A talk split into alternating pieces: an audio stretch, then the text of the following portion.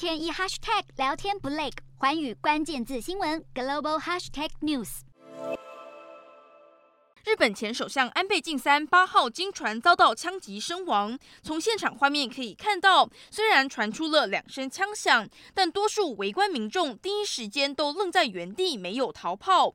因为在枪支法律严苛、枪支暴力几乎闻所未闻的日本，一般人听到这样的声响，根本不会联想到枪击事件。拥有一点二五亿人口的日本，二零二一年一整年只发生一起与枪支有关的死亡案件。再往前推到二零一七年至今，也只有十四起。除了狩猎用枪支，日本不允许民众拥枪，而且取得狩猎用枪支许可的过程既费时又昂贵，必须通过十二个步骤，包含枪支安全课程、一年三次的笔试、背景调查以及身心健康评估等等。枪支和子弹的存放也受到严格规范。在日本发生的攻击事件多半是纵火或持刀伤人，这次歹徒以自制枪支行凶，实在令人始料未及。